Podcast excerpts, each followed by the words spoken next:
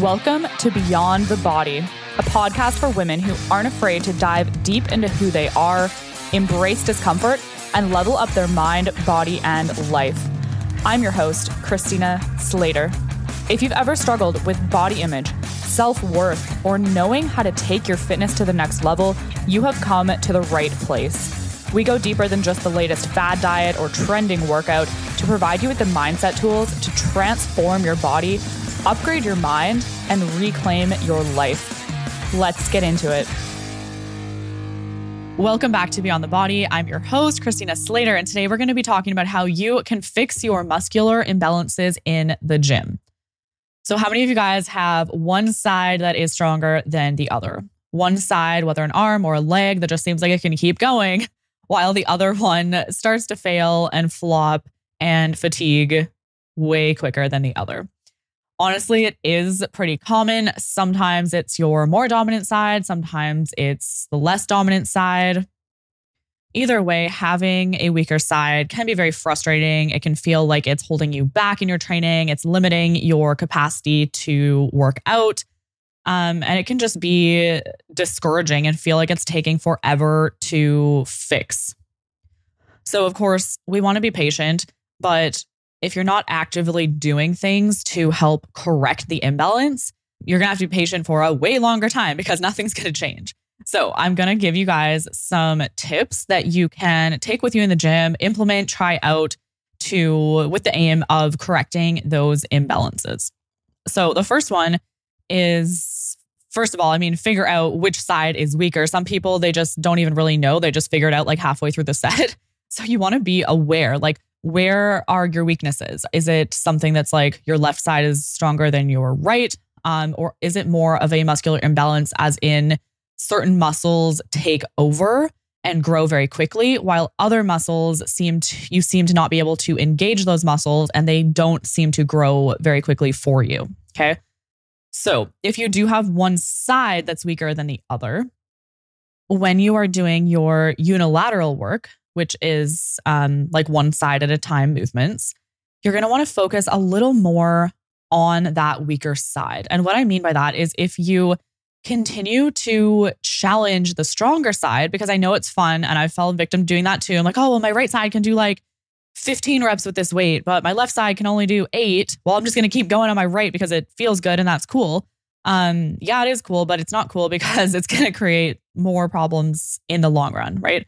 So we want to, again, focus more on the weaker side because if we continue to challenge the stronger side more and more, that imbalance will continue to grow. So, I'm not saying to not push your stronger side at all, but the goal of the training when we're doing unilateral movements, if you have an imbalance, should be to even out that strength and not just continue to get stronger and grow the, the side that's your favorite. Secondly, when you do unilateral movements, meaning working one side at a time, always start with your weaker side, okay? Because that way it is fresh and you can get the most out of it. If your right side is stronger, most of us are dominant with the right. And if it's stronger and you're starting with the right side because that's what you're used to doing, your left side is going to fatigue and struggle that much more because even though you may not be actively working it during that first set, your body is still getting fatigued. So not only is it weaker, but now it's going to be limited even more by the fatigue. Okay. So always start with the weaker side. And of course, I feel like this goes without saying. Maybe I should have put this at the beginning, but you definitely need to be doing unilateral movements, whether you have a strength imbalance or not. It doesn't have to be your entire workout, uh, but you should definitely have one or two minimum unilateral movements in your workout plan almost every day. Tip number three for evening out your strength imbalances when we're doing unilateral work is to add in pause reps. So, this is going to allow you to increase volume on the weaker side. So, for simplicity, let's just say your right side can do 15 reps of a bicep curl with a 20 pound dumbbell. Okay. But your weaker side is nowhere close to that. And as soon as you get to like eight reps, you're just failing and your form is going to shit. So instead of trying to do 15 reps with 20 pounds, we can do three times five reps with that 20 pounds. Okay. And we're going to pause in between that. So it's not like you're going to do five reps and then wait two minutes and then five reps and then wait two minutes. So you do your 15 reps on your right side, your strong side, and then you'd pick up the same pound dumbbell. You would do five perfect reps, just like you did with the right side, and then rest anywhere from like 10 to 30 seconds, and then do five more because that's just going to allow you that little bit of a reset to be able to maintain your form and get the most out of those reps. Okay. So in the end, you're still doing the same volume across both sides of your body, but you're going to be able to maintain that quality instead of just like doing 10 or 12 shitty reps on the weaker side with the same amount of weight and still getting the benefit. Because if you do that, I mean, even if those sides weren't weaker, if you just decided to do 20 perfect reps with your right and 10 shitty reps with your left, of course you would grow an imbalance. So you're just accentuating the imbalance by doing that. So, another question that I get sometimes from clients is if we have a weaker side, should we train it more? Okay. And the answer is going to be dependent upon the person and the imbalance. But typically, we don't tell our clients to necessarily train that side more because if you're training it more during your workouts, like during each set, you're going to pre exhaust that muscle or that movement. And it's going to continue to impact the quality of the rest of your training session, right? So if you are going to do any extra work on that side to um, improve it, you're going to want to do that at the end of your workout, like literally after you've done your full session, so that it doesn't affect anything else in your training. Another thing that is really worth bringing up is that working on your mobility unilaterally and across both sides regularly is also going to help improve imbalances. So, for example, if you feel you have an imbalance in, let's just say, your hamstrings, working on like your your hip rotation, internal and external rotation on both hips, because sometimes you might find like your internal rotation is limited on the right side, but on the left side, it's your external rotation, right? And the thing is, tight muscles, a lot of the time will be like, oh, my hamstrings are so tight. Like I, I need to stretch my tight hamstrings. But tight muscles are often weak muscles. Okay. And yes, stretching is essential. Like I would say you you should be stretching a couple minutes a couple times a week at minimum. But if you have a weak, weak muscle, sometimes stretching it isn't the best thing to do. Okay. And sometimes you're actually going to want to strengthen that muscle instead of stretching it. And now I might be getting a little too scientific. If you were in our mind muscle workshop a few weeks ago, this might make sense. But if you are resistance training properly, basically what you are doing is stretching your muscles under a load because all you're doing when you are lifting weights is if you're doing it properly is lengthening and shortening your muscles. And that's essentially all that stretching is doing is lengthening your muscles. So if you are training properly, you are stretching as you are training, assuming you're working through a proper range of motion. Now, that's not to say that you still don't need to stretch.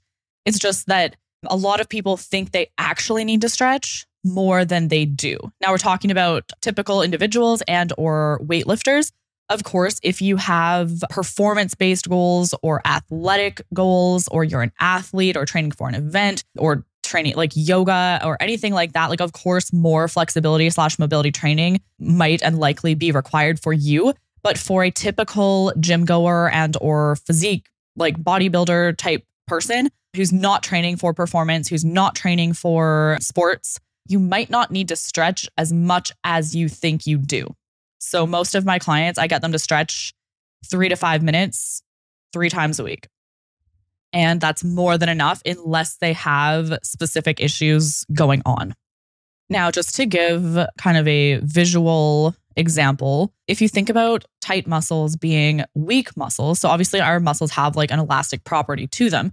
Now, if you think of your hamstrings, let's say, so the hamstrings run down the back of your upper thighs, so back of the legs from like base of pelvis to your knee essentially and you think about those muscles they're they're tight on a lot of people and if you think of an elastic band and you stretch out that elastic band to its absolute max and you just hold it there for a very long time, that elastic band is going to weaken, right? We've probably seen that. Like if you have an elastic band draped around a package and it's getting stretched out and you don't take that elastic band off for like a year and then you go to take it off and it basically just like breaks and is brittle and all stretched out and like not stretchy anymore, it's because it got weak. Okay. And it's kind of like the same concept with your muscles. So sometimes stretching out a tight muscle is not what it needs. It actually needs to be strengthened. And unlike an elastic band, once it's wrecked, it's kind of ruined. Um, your muscles aren't necessarily like that. You can strengthen them up. Of course, you can build more muscle. That's what hypertrophy training is. It's it's building up your muscles.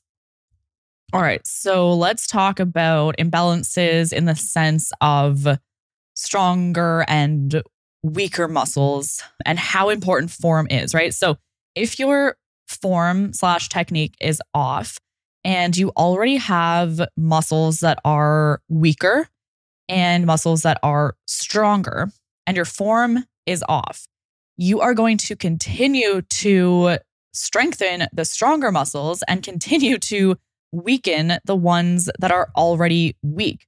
And if you don't fix this or get aware of this so that you can fix it, it will continue to the point that you get injured. Um, or usually people get frustrated and injured and or maybe just frustrated and give up because their whatever muscle isn't growing and oh my god they have bad genetics and this is so horrible and they're just not cut out for it so an example of this would be like an imbalance across muscle groups being like your lats take over from your rear delts or your rhomboids take over when you're trying to train your lats okay and i mean the simplest thing is the unfortunate reality is that like 98% of the general public do not train properly. It's just it's just the truth. Like it sucks to hear it, but if you're the average person, you're probably not training properly. I hate to say it. But some of the the common muscles that people struggle to feel, the biggest ones I would say would be rear delts, so the the back of your shoulder. A lot of people don't even know that that is a muscle. It's generally not a muscle that you use in your daily life unless you're actually targeting it in the gym your lats. A lot of people, for the life of them, unless they're my client or have worked with me because we specialize in lats, a lot of people cannot feel their lats, have never engaged their lats, and just like reef on their lat pull down using their biceps and everything but their lats. Glutes are also ones that a lot of people struggle to feel and or engage and activate. That's the one that I struggled with the most for sure was my glutes. And then the lateral deltoid as well. So the side of your shoulder, like when you're doing a lateral raise, raising the weights out to the side of you those I would say are the muscles that on average most people struggle to feel, struggle to grow as well. So, my advice if you're someone who finds themselves in a situation like that, no matter what muscle it is, we want to try and find an exercise that you can feel that muscle in. Okay. So, if you can't feel your lats in a typical lat pull down, okay, we want to try a different exercise. So maybe you can feel them better in a reverse grip lat pull down. Maybe you can feel them better in a single arm cable row. Most people will be able to feel their their back muscles better with cables than with dumbbells, but everyone is a little different. Maybe on a machine you can't feel it at all, but on a bent over row you can feel them way better. Or if you can't feel it on a, a bent over dumbbell row, maybe you can feel it on a chest assisted dumbbell row. Okay. There's a ton of exercises for all of the muscle groups. So we want to find one exercise that you can feel that muscle in. Okay. For lats, it's typically the rope lat pull down. So you're going to put the, the rope attachment at the top of the cable. You're going to hinge your body forward slightly. And then you're going to keep your arms relatively straight and you're going to pull that rope down towards your thighs the biggest thing with lats is you want to reset every rep, especially if you're someone who can't feel them. Okay. Because you want to get that stretch at the top and then feel the shortening. That's really the same with, with every muscle. But find an exercise that you can feel that muscle and you can feel that muscle working, feeling it lengthen, feeling it shorten, feeling it contract. And you want to do that exercise a lot. Okay. So this isn't general advice for a training plan or anything. This is general advice for how to fix an imbalance specifically. Okay. And then you want to master that exercise. You want to like know that feeling. You want to be able to basically know in your heart and soul how that muscle feels when it's working. And then you want to be able to emulate that in other exercises for that muscle. So, of course, movement patterns across exercises are going to be different. So, it's not going to feel the exact same usually, but you should know how that muscle should feel when it's working. And once you can do that, you're going to be able to start to recruit that muscle in different exercises. So, like if you've never felt a muscle before, it's going to be very challenging to use it in, in any exercise, let alone one that you should be feeling it in the most, right? And when I say master that exercise, I mean every time you go to train that body part, like you should be focusing on that exercise and you should even be throwing that exercise in throughout the week just so that you can get that feeling. I'm not saying to like blast your lats five days a week, but do one or two sets of it, like almost every time you're at the gym, because we want to get that feeling and that mind muscle connection to that muscle. Okay. A couple other tips across the board, whether you're focusing on a specific exercise or trying to emulate the feeling in a different exercise, is initiate the movement with the working muscle. If you're trying to feel your lats, don't start pulling with your biceps. Okay. Start the contraction by movement of the lats. And outside of the gym, practice contracting that muscle. If you can't contract a muscle at the snap of your fingers, like you're probably not going to be able to contract it in the gym.